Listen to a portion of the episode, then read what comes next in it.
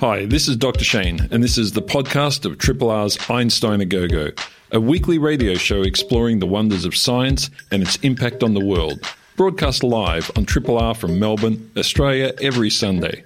Hope you enjoy the podcast, and feel free to get in touch with us via Einstein a Go Go's Twitter account or Facebook page. Triple R.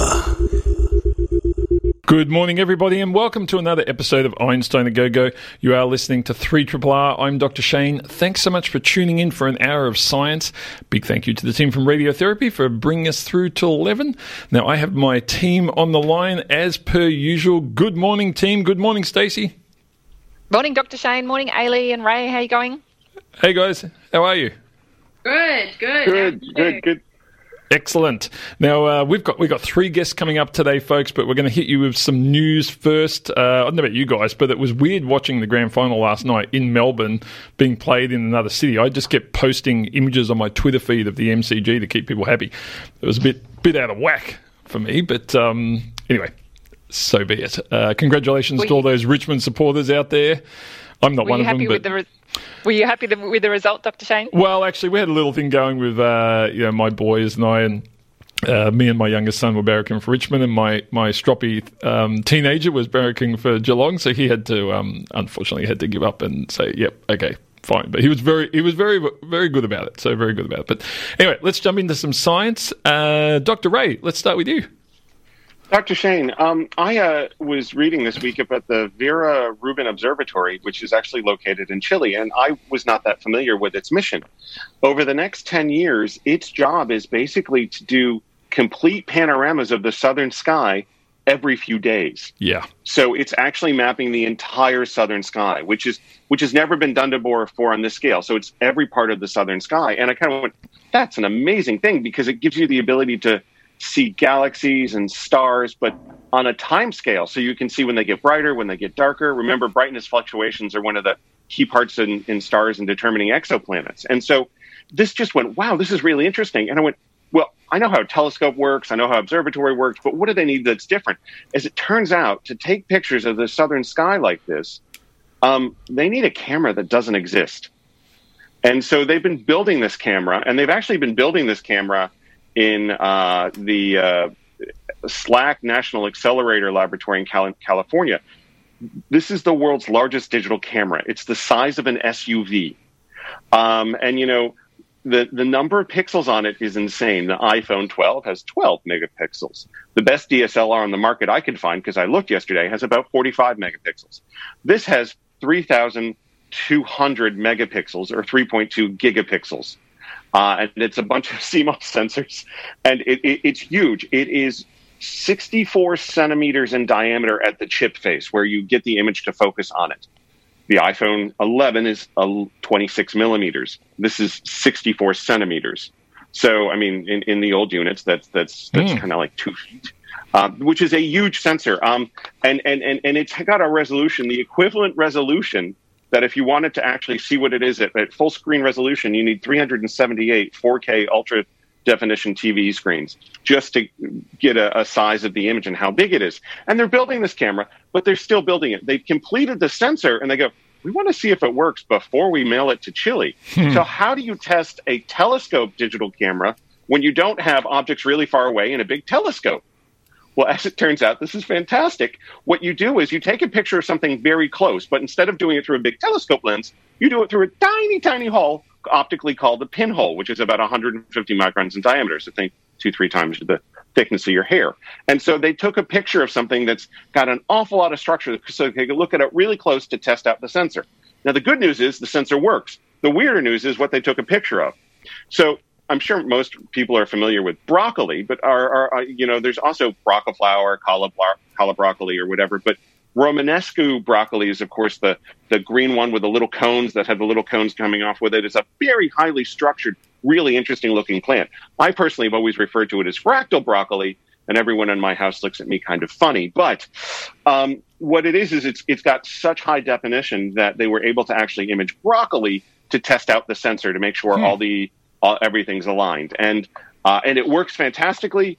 and it will be um, moving on from heads of vegetables in late 2022 to actually starting to map the sky and test that being tested in the, the Vera Rubin Observatory. Fantastic. So I can't wait until 2023. We'll start seeing amazing pictures of of the southern sky. I'm sure Dr. Shane's excited too. Oh, look, I am. And I think one of the other exciting things, and I'm pretty sure people will correct me if I'm wrong, but this is the first telescope, uh, major telescope in the world named after a woman.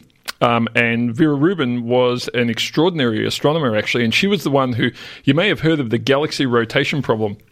And this is where galaxies don't quite rotate at the speed we expect them to. And hence, as a result of that, we think, oh, there must be something else there, and hence the search for dark matter. So Vera Rubin is quite, you know, should almost be a household name, um, but is not. And I think it's fantastic that they're actually naming this telescope um, after her. And I think she was deceased in around 20, I want to say 15, 16, but um, an amazing scientist and great to have a, a telescope, a major telescope around the world being named after her. So, yeah, that part's really cool, but um, it'll be phenomenal when it's up and running. So, thanks, Dr. Ray. Uh, Dr. Stacey, what do you got?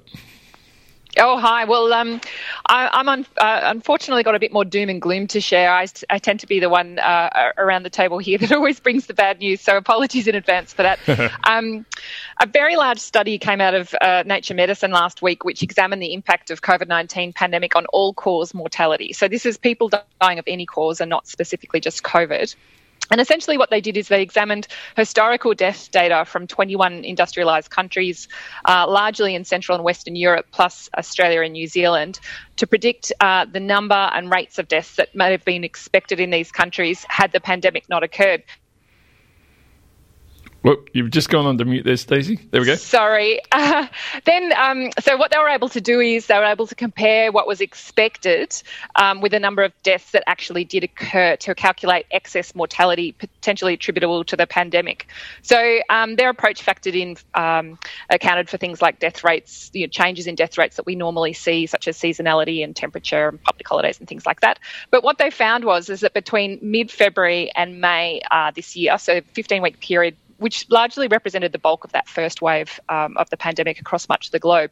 Um, 206,000 more people died in these countries than would have had the pandemic not occurred. Wow. So it's certainly, yeah, not an insubstantial amount, um, and proportionally more, which is probably unsurprising, proportionally more um, excess deaths occurred in Italy, Spain, and England and Wales. Mm. so, yeah, and the difference in Italy and Spain between the all-cause um, excess mortality and the COVID-specific deaths was quite marked, and that the author suggests potentially reflects underlying um, or undetected COVID infections that had resulted in death that weren't picked up through those mortality statistics, or it might also represent some increase in mortality due to other and acute um, and chronic causes. So, um, potentially reflecting on a reduced capacity for those health systems to manage the needs of the population during periods of stress. Mm. Um, so, so that's that's sort of um, a few a few countries highlighting um, quite exceedant deaths, but in contrast, the study also found a handful of countries that had no reported excess deaths. So, in Central and Eastern Europe, um, there are countries like Bulgaria, Hungary, Slovakia, Czechia, um, but also bringing it a bit closer to home, New Zealand and Australia's uh, mortality rates um, did not show any excess deaths. So, mm. in fact, we had reduced number of death rates relative to what was expected. So um, this, these sorts of studies are certainly not new. We often look at excess deaths for other um, uh, you know, major events of public health importance to the, try to examine broader impacts, for example, of seasonal influenza or extreme weather events. They often um, uh, monitor ex- excess deaths for extreme weather events. Um, but essentially, it tries to, it helps us understand um, the underlying strength of your health and social care systems Yeah. and also reflects a country's ability to flex or surge. Um, so, yeah, so what the you know, authors were suggesting that countries implementing those early lockdowns fared much better than um, countries which instituted the lockdowns quite late in the piece, so um, citing England and Wales. Um, so it's a bit of a mix of good and bad news depending on where you live, but um, regardless, it's fairly strong evidence of quite the heavy mortality toll that's been placed on us uh, globally due to COVID 19. Yeah, heavy duty stuff. Thanks, Stacey. Ailey, uh, let's pivot to some uh, good news. This week, there should have only been one thing in the newsreel as far as I'm concerned. Uh, well, you know, obviously some very serious news with regards to people's health and, and around the world. But other than that, forgetting all the other crap that we saw in the news, there should have only been one thing. What was it? That's right. So this is something with a really cool name, and it is not a Greek tragedy. OSIRIS-REx. I think it sounds like it should be, but anyway. But this is cool. This is really awesome, and this has been uh, what three, no, four years in the making now. Well, at least actually mm. four years in launch. So uh, far, far longer than that. So this is OSIRIS-REx. It stands for a, uh, a, a big long acronym that I'm not going to explain, but basically, this was sending a minivan size uh, spacecraft to an asteroid that sat between Earth and Mars and going and picking up a bit of it. Now, um, this is really cool. And so this happened this week. Um, basically, OSIRIS-REx was launched back in September 2016. So it's pretty much been four years since launch. It's gone to an asteroid called, here we go, 101955 Bennu, or we'll just call it Bennu. Um, but basically, this asteroid, it's about a radius of about 250 meters, so 500 meters kind of wide. Um, so it's kind of the size, well, the, the, the, height, if you want to call it that, of a, of a skyscraper. Um, it's a it's a slow rotating asteroid, which is why they picked it, and it's also a special type of asteroid uh, that's that's called a B type asteroid, and it basically contains material that they consider to be very prim- primitive in terms of uh, the development of the solar system. So the reason they chose this asteroid is it hasn't geologically changed a lot since our solar system formed. Mm. So it gives us a brilliant uh, opportunity to sample the rocks and the dust that are on it to find out the materials they're made of, to really give us an idea of what it was like at the time of the formation of the solar system. Yeah. So this minivan uh, spacecraft shot off from Earth, uh, zoomed past us uh, in late September 2016. It reached the asteroid way back in December 2018, and it's been uh, just hanging around the asteroid for a couple of years, getting to know it. And it found a sampling site. So that was its first task was to find a sampling site. It found a, a relatively flat uh, area on the on the asteroid uh, there were some complications in the sense that it was kind of between these two big boulders, so they had to make sure that they got it in exactly the right spot. And then last Tuesday, this spacecraft shot out a 3.5 metre arm, gave the asteroid a poke, stirred up some dust and some rock, and then basically dust busted it up. So it sucked it up um, into a little container and went on its merry way and it's now coming back to Earth. Now, we have had a few complications in the last couple of days. Turns out that this, uh, this little spacecraft was so successful, it sucked up a bit too much stuff, and there's now a rock jamming the door open. And so, what that means is that they're, they're actually leaking a little bit of, of space dust. So, they were going to try and measure uh, how much stuff they actually got. They they estimated around 400 grams. They were only hoping to get 60 grams. So um, 400 is amazing if that's what they've got. But because of this, they were going to try and measure how much they've actually got, but they've decided now just to play it safe because it is leaking uh, leaking regolith, which is the dust and the rock. So they're just going to put it back inside the spacecraft and and bring it on home and, and wait till they get home to, to measure mm. everything but it's such a good news story because this is this has been uh, so long in the making. It's not the first time something like this has been done. Japan did it a few years ago as well, but it is uh, a really important step towards really understanding uh, how our solar system formed and and um, yeah, it's really really interesting. So other, other, than that, we the only other time we've done this is with the Apollo missions in the '60s, yeah. bringing back uh, rock, and and this thing's amazing because you know there's a there is a very slim chance. What is it? One in three thousand or one in twenty seven hundred that this this yeah. uh, Bennu will actually collide with Earth. If you're still around in twenty one thirty five, folks, look out. Um, yeah. It's going to come damn close. Like it'll actually be about the same distance as the Moon is from Earth. That's that is close for a near Earth asteroid. Um, but odds are it won't uh, hit the Earth. But it's it's pretty. Uh, it's a pretty close call, but it's yeah, extraordinary technology to do this. An incredible amount of work by so many people over, as you say, it's four years since launch, but a decade before that of work in getting this going. That's right, and this has been a really close collaboration. I think the University of Arizona and NASA and yeah. a whole bunch of others, and it's um you know, it's been it's one of those things that you know the precision is key. You know, yeah. everything has to go fantastic right. stuff. When well, it does, it's so exciting. Guys, we're going to run on because we've got uh, so many guests on the show today. But uh, thanks so much for the news. Take care, you three, and we will chat again very, very soon. Thanks a lot. Thanks, Bye. team. Folks, uh, we're going to take a break for some music, and when we are back, we'll be talking to our first guest for today in just a few minutes. Triple R. Uh, welcome back, everybody. You are listening to Einstein and Go on 3 Triple R. We were hoping to have a guest on from Harvard, but uh, it looks like they have not come on to the Zoom call, which is a bit unfortunate. So I thought I would actually talk to you a little bit more about NASA's OSIRIS-REx spacecraft because uh, this is something that we, um, I guess, we we don't think a lot about the difficulties here in in these um, sorts of missions and what's involved, but as uh, Stacey was saying, our capability of examining uh, objects when they are from you know distant um, objects, whether they be planets or stars or whatever, really relies very heavily on our ability to look at optical signals. So the way we normally do things is we have a look at the light that either is, either is reflected off or generated by objects. So, in the case of planets, it's generally light that is reflected off their star, in our case, the sun. Similar with uh, asteroids like Bennu, we can see them because they reflect a certain amount of light back towards us.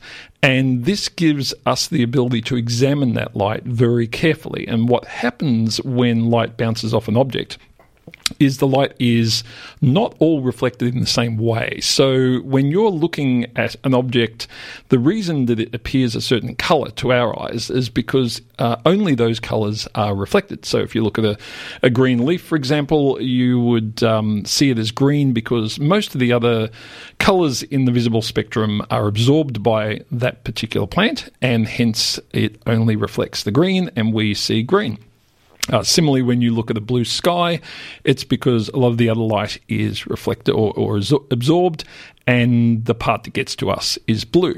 Now, if you start doing this in a far more detailed way, what you can do is you can look at what parts of the sun's light get reflected off certain objects, and you can study that. And in some cases, you can determine what the material is that those objects are made from. So, in the case of far distant objects, we can work out which parts of, of the spectrum are missing and from that determine what certain um, planets and so forth are made of. So you may recall that recently some um, very smart researchers were looking with some uh, Earth based telescopes at the the type of reflections that were coming off, or the type of light that was coming off uh, Venus.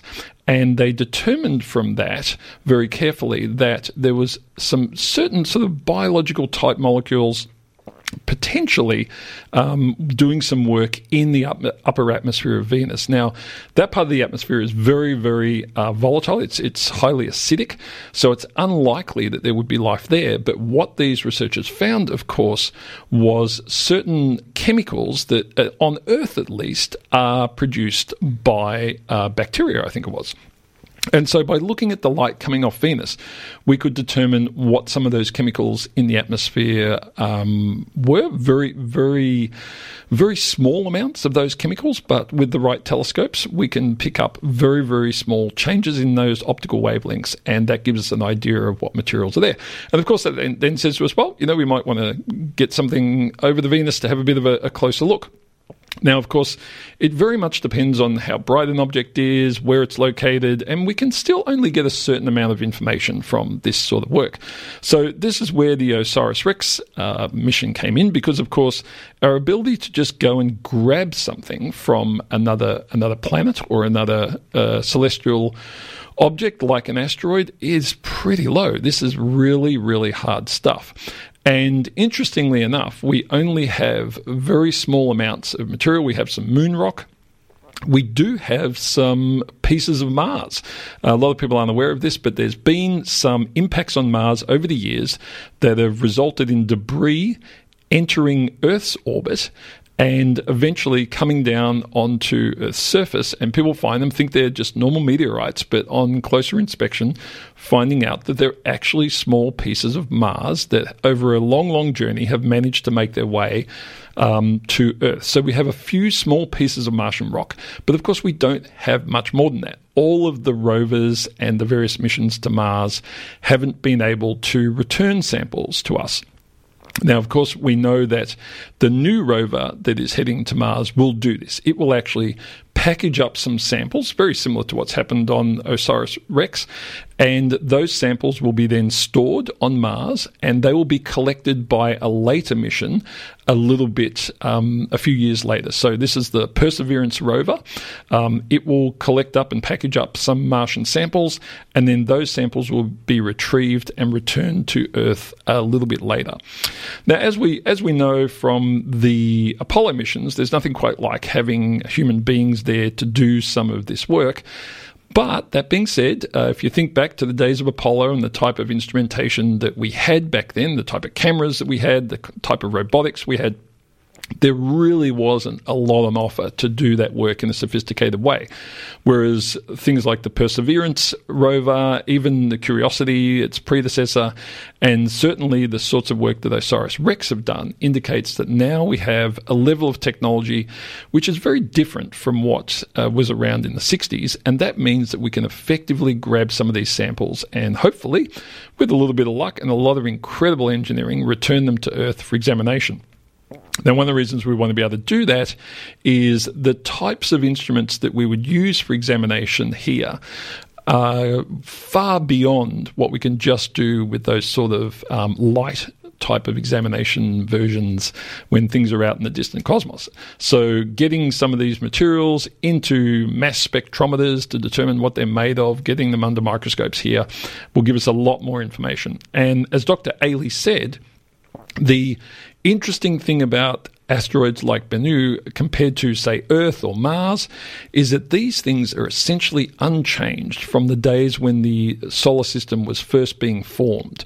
And this is a bit of a time capsule for us. So we're able to go back and look at the types of materials that were there when we first started examining, um, or when the, when the solar system was first being formed, and we can examine things from back then, you know, billions of years ago. And this is quite extraordinary because if we look at what's happened on Earth, of course, there's been so much upheaval and change uh, geologically and with, um, you know, just biological interference actually. So you know biology makes a lot of changes to geology as well.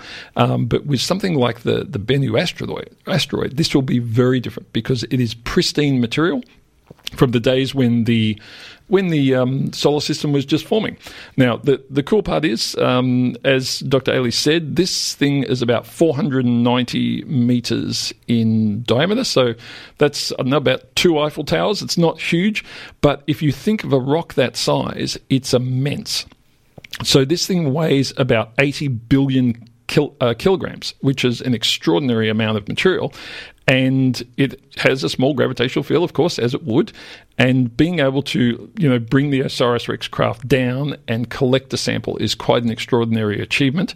Of course, there's a bit of a delay in the signals that get back from from the object back to the control room here on Earth. So it's one of those things where, you know, what we realize is if if the craft had failed, um, it had failed before we even know that it had failed. So you can't send real time you know, uh, information back to it to avoid collisions or anything. You have to make sure everything's done very well prior to actually trying to scoop up some sample. Now, as Dr. Ailey said, the sample collection has been so successful here, and they were only looking for about 60 grams. That was the goal. They seem to have got a lot more than that. But there's a little mylar sort of um, lid. Think of it as a, you know, your kitchen sort of uh, tub lid that you, you need to close effectively before you go rocking it about. And there's so much material in there that this lid hasn't closed properly. So what they're thinking of doing, as Dr. Ailey said, is instead of actually determining the mass and you know getting all excited that maybe there's you know getting on towards half a kilo of material in there they're going to now push that system back into its um, sealed uh, vessel for return to Earth. So we won't know how much is in there, but we will know there's a fair bit in there, which is which is pretty exciting. So all in all, um, a really big piece of information to head back to Earth within the next few years, and it's one of those things where we will get information on a on an object um, that is relatively close to Earth. And I should say that we only know about a small fraction of these near Earth asteroids. It's very important that we learn more and more about them so that we know um, what we can expect if we ever have a problem with one of them. And as I as I said this one has about a 1 in 2700th chance of uh, colliding with Earth in the year 2135. So, very, very low chance of that happening. If the calculations are correct, which they typically are, uh, it won't occur at all. But you, you never know. There could be other things that happen between now and then that will cause a problem. But asteroid Bennu is, is one of these, one of the very few. Uh, non Earth objects that we will soon have material from. So it's pretty exciting from that perspective and an extraordinary feat of engineering to be able to put a small craft up near an asteroid, go down, scoop some stuff up, and actually keep that, collect it, and hopefully return it to Earth. In fact, as uh, as we said, it is leaking material, and it's so subtle the amount of leaking that's happening, and so easy to cause it to be really problematic that they haven't even fired the return thrusters to move the craft away from the asteroid yet. Because if they do, there is a chance that more material will leak out just because of the change in acceleration of the craft. So all of this has all got to happen in the right order at the right time, very carefully, and uh, the best engineers in the world are on it. So it should be a pretty exciting outcome, hopefully, and we will learn more about that once that sample return uh, is actually happening. Now, we're going to take a break for some music, folks, and we'll be back uh, hopefully with our next guest in just a few minutes. Triple R. Uh, welcome back, everybody. You are listening to Einstein a Go Go on 3 Triple R. On the line now, I have Dr. Madison Paton. She is a research fellow in Cerebral Palsy Alliance Research Institute at the University of Sydney. Good morning, Madison. How are you going? I'm great, thank you. Hi, Dr. Shane. Thanks for having me. Look, it's great to talk to you. Uh, what's life like up in Sydney? Uh, you know, us Melburnians oh. couldn't imagine. You know, did you go out last night? Is that the normal thing for a Saturday night? Well, actually, um, we stayed in because um, had some contact with my Melbourne friends, and it just wouldn't have been right to go out and party at this moment. But look, things are quite different here in New South Wales compared to Vic, and yep. I'm originally from Melbourne, so um, I'm hoping to make it back down there for Christmas, and that's really my only hope at the moment. Yeah, I'm hoping to get away from my house for Christmas and just go somewhere. Uh, look, we're all hoping we're going to get some more announcements on Tuesday. Unfortunately, uh, nothing's yeah. changed today for us, which is a bit unfortunate, but uh, we're hoping things will change a bit on, on Tuesday. Now, you work in the area, uh, which is, uh, you know, it's a really important space of cerebral palsy. Um, before we get into your sort of actual work, can you give us a bit of a mm. rundown of what this particular condition is and some of yeah. the symptoms and so forth people experience? Yeah. No problems. So, cerebral palsy is actually the most common physical disability in childhood. It can be caused by damage to the developing brain in many different ways. And currently, there's really limited treatment options which target the brain directly. And this is where stem cells might come in as a really promising and emerging treatment. Mm. So, this is that whole space that I currently work in. Yeah. And, and what happens, like, when, when, when do you work out like that a child has cerebral palsy and, and what's the process of that? Like, what, what are the clues? Yeah, so this is actually where the, the, definition of cerebral palsy becomes so complicated. And it's the idea that there's damage to the developing brain, but this mm-hmm. can occur in a variety of different ways and at many different stages. Um, most commonly, it, it, occurs around the timing of birth. Okay. And so the most common causes might be, you know, being born too soon, so preterm birth, maybe some types of infection during pregnancy, uh, growth restriction, and also birth asphyxia, so really acute events that are, are occurring during birth. Mm. And mm. and what what happens like so you know after birth what what sort of things are, are, going is is it the loss of motor control or are there other yeah, is it mainly so, the motor control stuff or is it other stuff as well?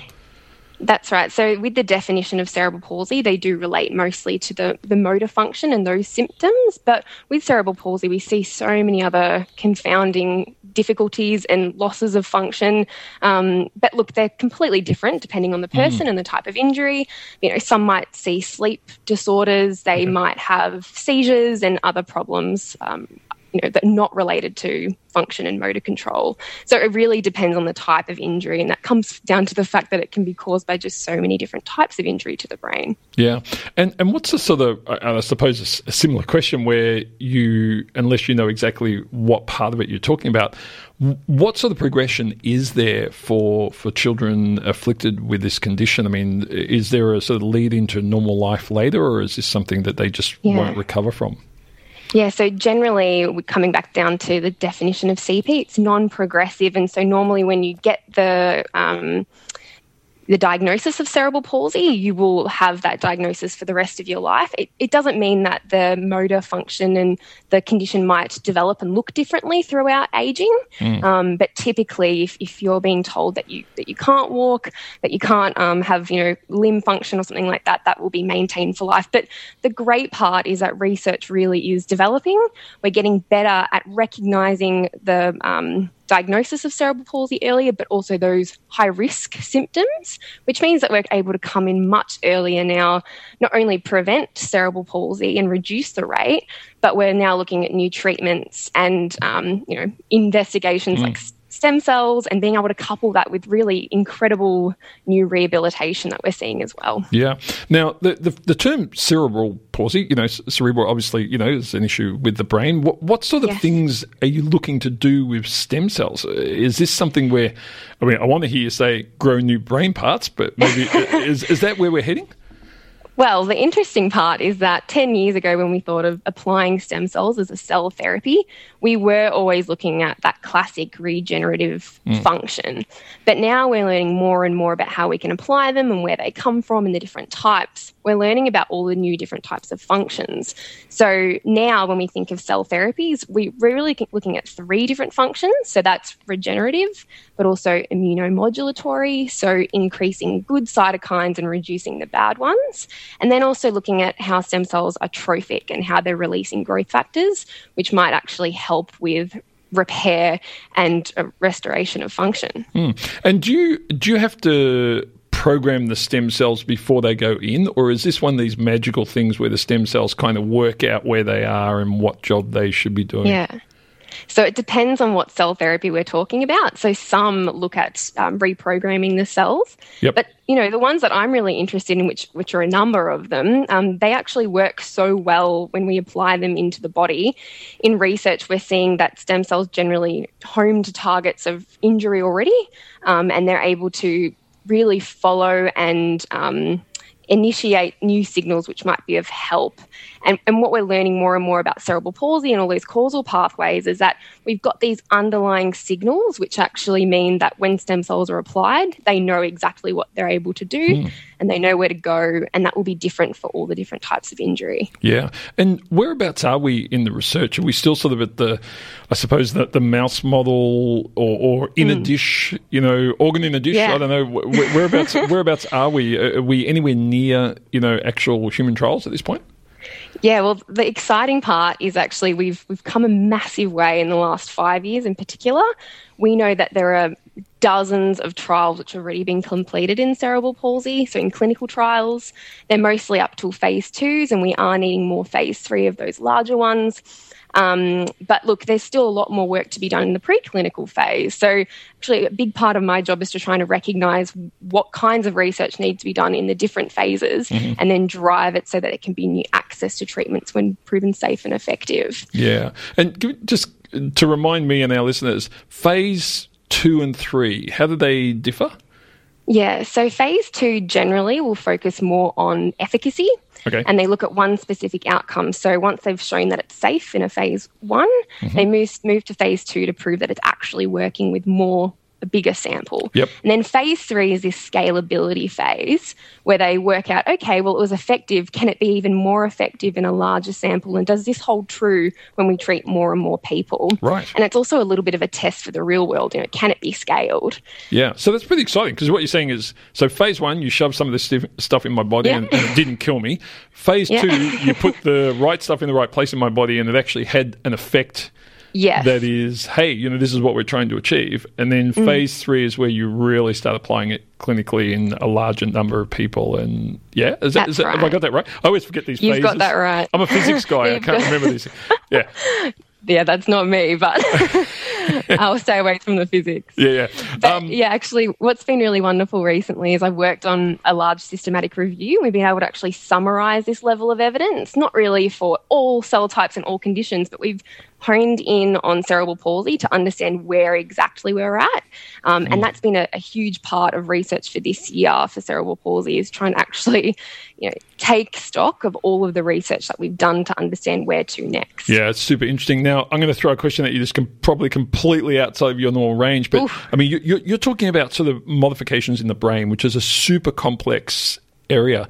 What about sort of heading out of the brain into like the, the, the spinal column and other nerve systems? Because it seems to me as though if you're if you're managing to make this sort of progress in the brain itself, then some of the other issues around, especially people who've lost the use of their, their limbs and so forth due to injuries, are we are we able to you know get closer to some of that as a result of some of this work?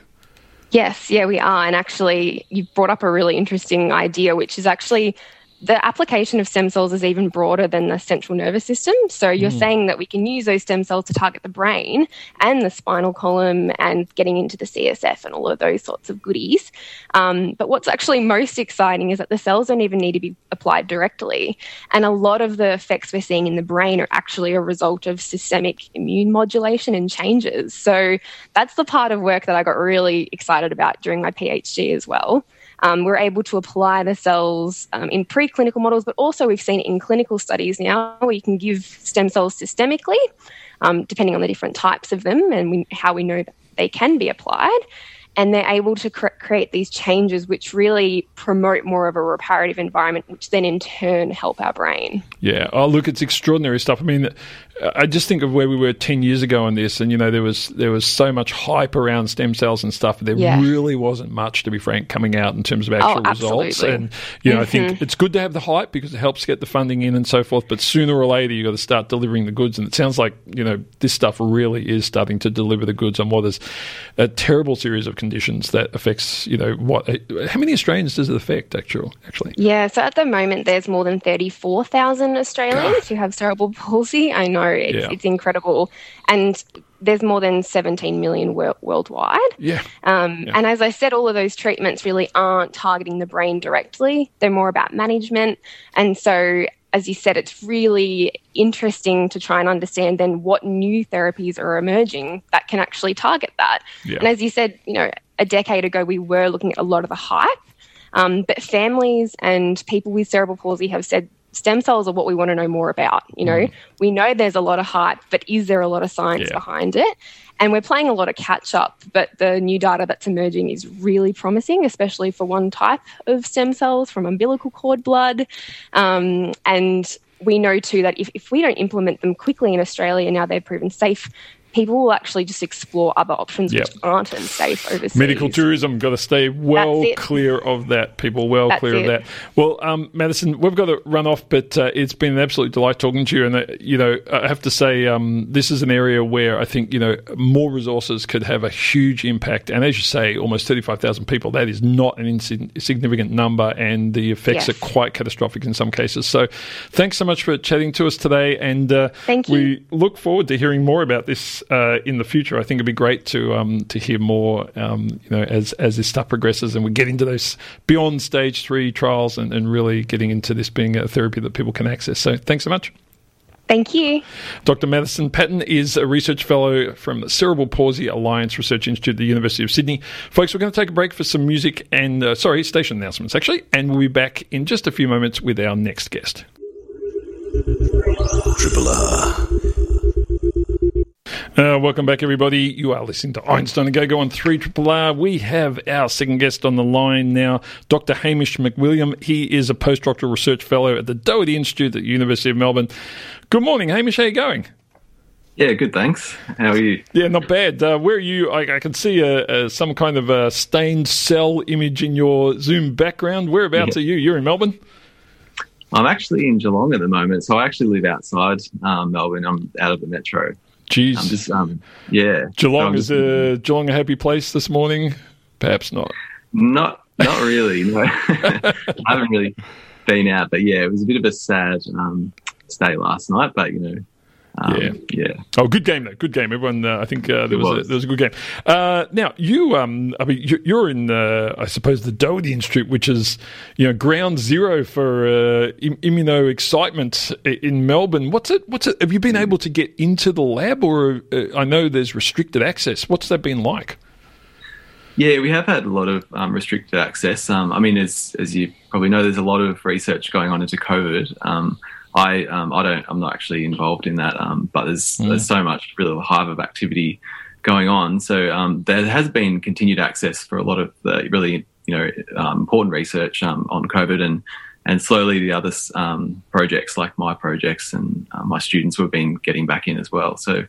But we've got really good, you know, social distancing and all that kind of stuff. So Yeah. What What was it like? Uh, uh, you know, feel free not to answer this, but you know, I'm good buddies with Sharon Lewin, so I'm sure she'd be okay with it if you do. But uh, that's the director, folks. She was on radiotherapy just about half an hour ago. But um, when before COVID hit, there would have been people working on the SARS type viruses at the Doherty. Were they kind of like you know the, the the uncles you didn't want to know, and then all of a sudden they were the rock stars? I mean, how is how are things shifted? Because you know HIV and so forth huge in the Doherty. You know, some really interesting stuff that's been the primary work of the Doherty, I suppose. And and all of a sudden, you know, this thing's you know, it's like when the Brisbane floods occurred, and everyone wanted to be a hydrologist. I mean, what what how's that changed at the Doherty over the last year?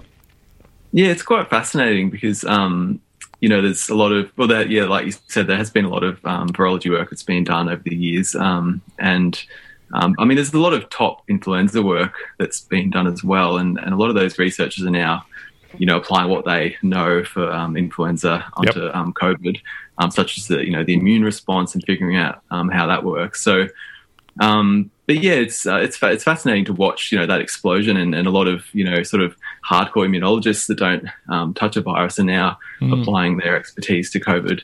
I think it's really great to see the sort of cooperation actually and um, how it happens. And I think everyone's tempted to sort of work on COVID, but then you sort of don't want to neg- neglect or and you have to keep going with what you're funded to do as well Yeah. um, in some cases. So um, Yeah, yeah, must- it's, Yeah, I was going to say there must be there must be an extreme sense of responsibility from many of the researchers there to to do work that isn't COVID related because there are you know Yeah. if you're working on dengue or you're working on HIV or, you know the the impacts of these around the world are extraordinary and have been for a very very long time.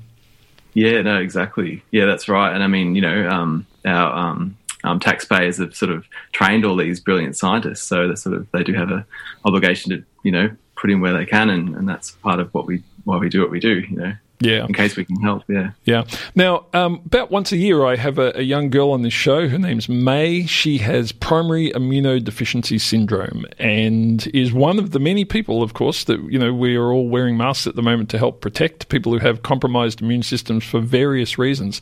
Uh, this this is sort of where you you step in with regards to strengthening this. I mean, give us a quick idea first. What sort of things do weaken people's immune systems to the point where you know we have to take some additional action? Yeah, I mean, there's a whole range of um, things. I mean, um, well, I mean, at the very beginning of life, you know, children, their immune system's developing, so they um, don't, you know, your immune system needs to be trained um, and respond to um, diseases and bacteria um, over over uh, years. So that's partly um, what the system I work on is, and um, but then you know, people have to take a lot of um, various medications that weaken the immune system. Um, and and other diseases that that can really shut down your immune system. I mean, HIV we mentioned before, and there's a whole range of things. And then when you get older, you know, your um, immune system starts to wane as well. And um, and that's just a natural part of aging. So Yeah. um, so many different causes. Yeah, Sounds scary. Uh, you know, don't worry, folks. Uh, for the most part of your life, a lot of people have well-functioning immune systems. Thankfully, yeah. Sorry, yeah, um, yeah, I mean, yeah, but uh, no, I mean, it's it, it is an important point though that there are so many different ways in which our immune systems are compromised. Now, you've been looking at something new in our cells that has a very, very exciting sort of, um, I, I suppose, role to play in in this. Tell us all about that.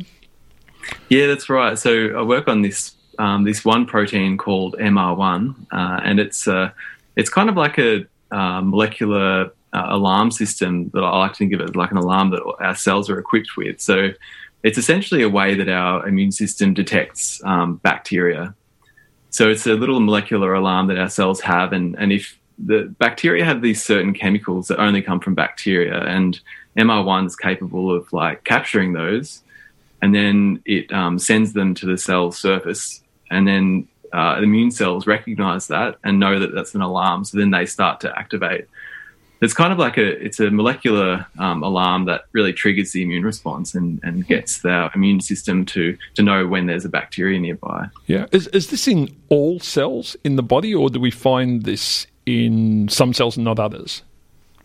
Yeah, that's a that's an interesting question. That's sort of an ongoing part actually, because we we, we really don't even know which cells um, have it, but it seems to be that all cells we look at have a bit of MR1, mm-hmm. um, a really tiny amount, and that's all you seem to need is a really small amount to operate. So, I mean, um, but we do think that some cells have more, and that's some of the work that um, I'm trying to work on at the moment. But what I've been doing recently, like leading up to this, is to try and figure out how this, um, which happens in all of our cells, how it actually works, because we just haven't really known very well. Hmm.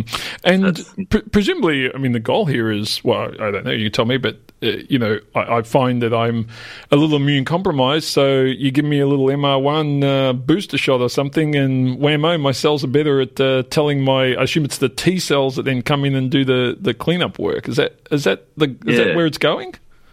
Yeah, that's exactly what, what we hope. I mean, this is really, you know, fundamental research. Like, how does this operate? Because it's happening to us all the time. But we can really see that um, where it could go, and we, we hope that there could be some treatments to come of it. So, I mean, currently, so say if your immune system's a bit weak and you've got a bacterial infection, say in the lungs, you've got pneumonia.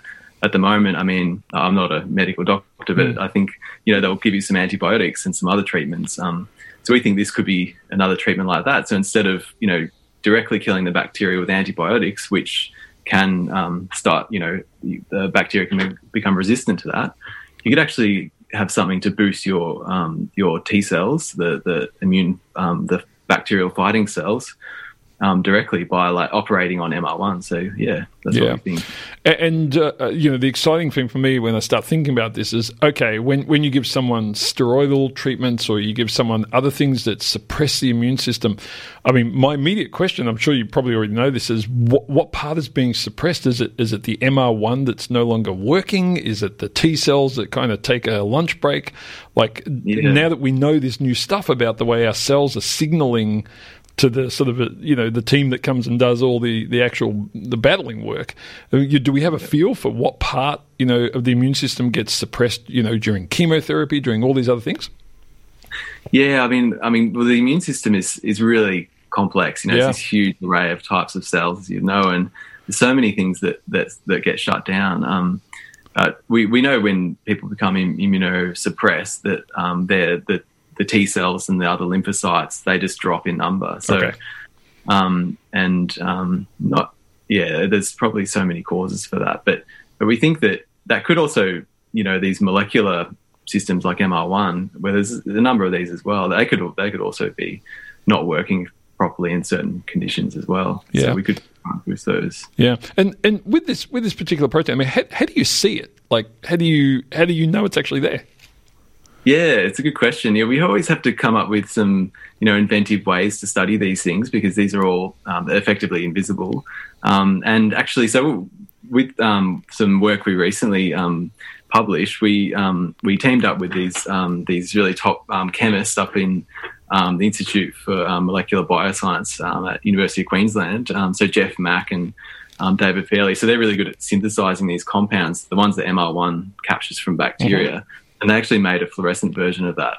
Um, so it's in certain specialized microscopes um, and machines, we can see um, how MR1 operates by effectively adding this fluorescent tag to the chemical. Um, so yeah, we um, that was a really good collaboration, and um, we're continuing to work together with the chemists, and we're more of the immunology biologists, and and so we could we could see actually MR1 inside the cell where it captures this bacterial molecule yeah, look, it's um, it, it's really exciting stuff, and it, it, amazes me. You know, it's like when you hear about the T cell stuff, just a, uh, you know, just decades ago and so forth, and you hear about these new, new materials that we're finding, and, and I suspect in ten years, yeah, of course, MR, MR1, everyone knows about that, you know, but it's something that's brand new, you know, just in, in, in the recent recent sort of few years that you guys have been working on this, and it, it's exciting because it may be a key component of our immune system. So, Hamish, thanks so much for chatting to us today, and, and good luck with this ongoing work. Uh, it'd be really fascinating to see where this goes and just you know how much we can do to augment people's immune systems by playing with something that until recently we didn't even know was there. So uh, yeah, great Yeah. work. Oh, thanks a lot, Shane. Folks, uh, that was Dr. Hamish McWilliam. He is a postdoctoral research fellow at the Doherty Institute at the University of Melbourne. Um, we uh, are almost out of time, and I'm going to have to hand over soon to the team from Eat It. Um, but you've been listening to Einstein a Go Go. I should say uh, next week we have a very exciting show coming up. We're going to grab a whole wad of stu- well of PhDs and early career researchers from RMIT University. It's not quite the 20 and 20 program. I think we'll have five or six of them, but it's going to be pretty fast paced and a lot of different topics uh, going on down there, which will be uh, really, I think, will be an interesting show for us all. Um, I can see uh, Cam and Matt uh, hanging around now. Cam is, um, of course, supporting an industry at the moment that we were all hoping would have been open today, but it's it's not quite happening. So uh, I think he'll have a lot to say about that, no doubt. But uh, for me, I'm going to have to sign off uh, for Einstein a Go Go, and we will be giving you uh, more science in about a week's time.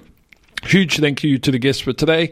Also to the uh, team that came on earlier and did our news segment. My team has been extraordinary with these segments every week, uh, getting on Zoom. Unfortunately, they don't get to come to the studio, but hopefully, we'll be back to doing that real soon. Have a great Sunday. Stay safe. Keep your masks on, please. We're almost where we need to be. I'll talk to you again with more science next week. Triple R. Hi, this is Dr. Shane. Thanks for listening to the podcast of Triple R's Einstein a Go Go, a weekly radio show exploring the wonders of science and its impact on the world. Broadcast live on Triple R from Melbourne, Australia, every Sunday. Hope you enjoyed the podcast and feel free to get in touch with us via Einstein Go Go's Twitter account or Facebook page.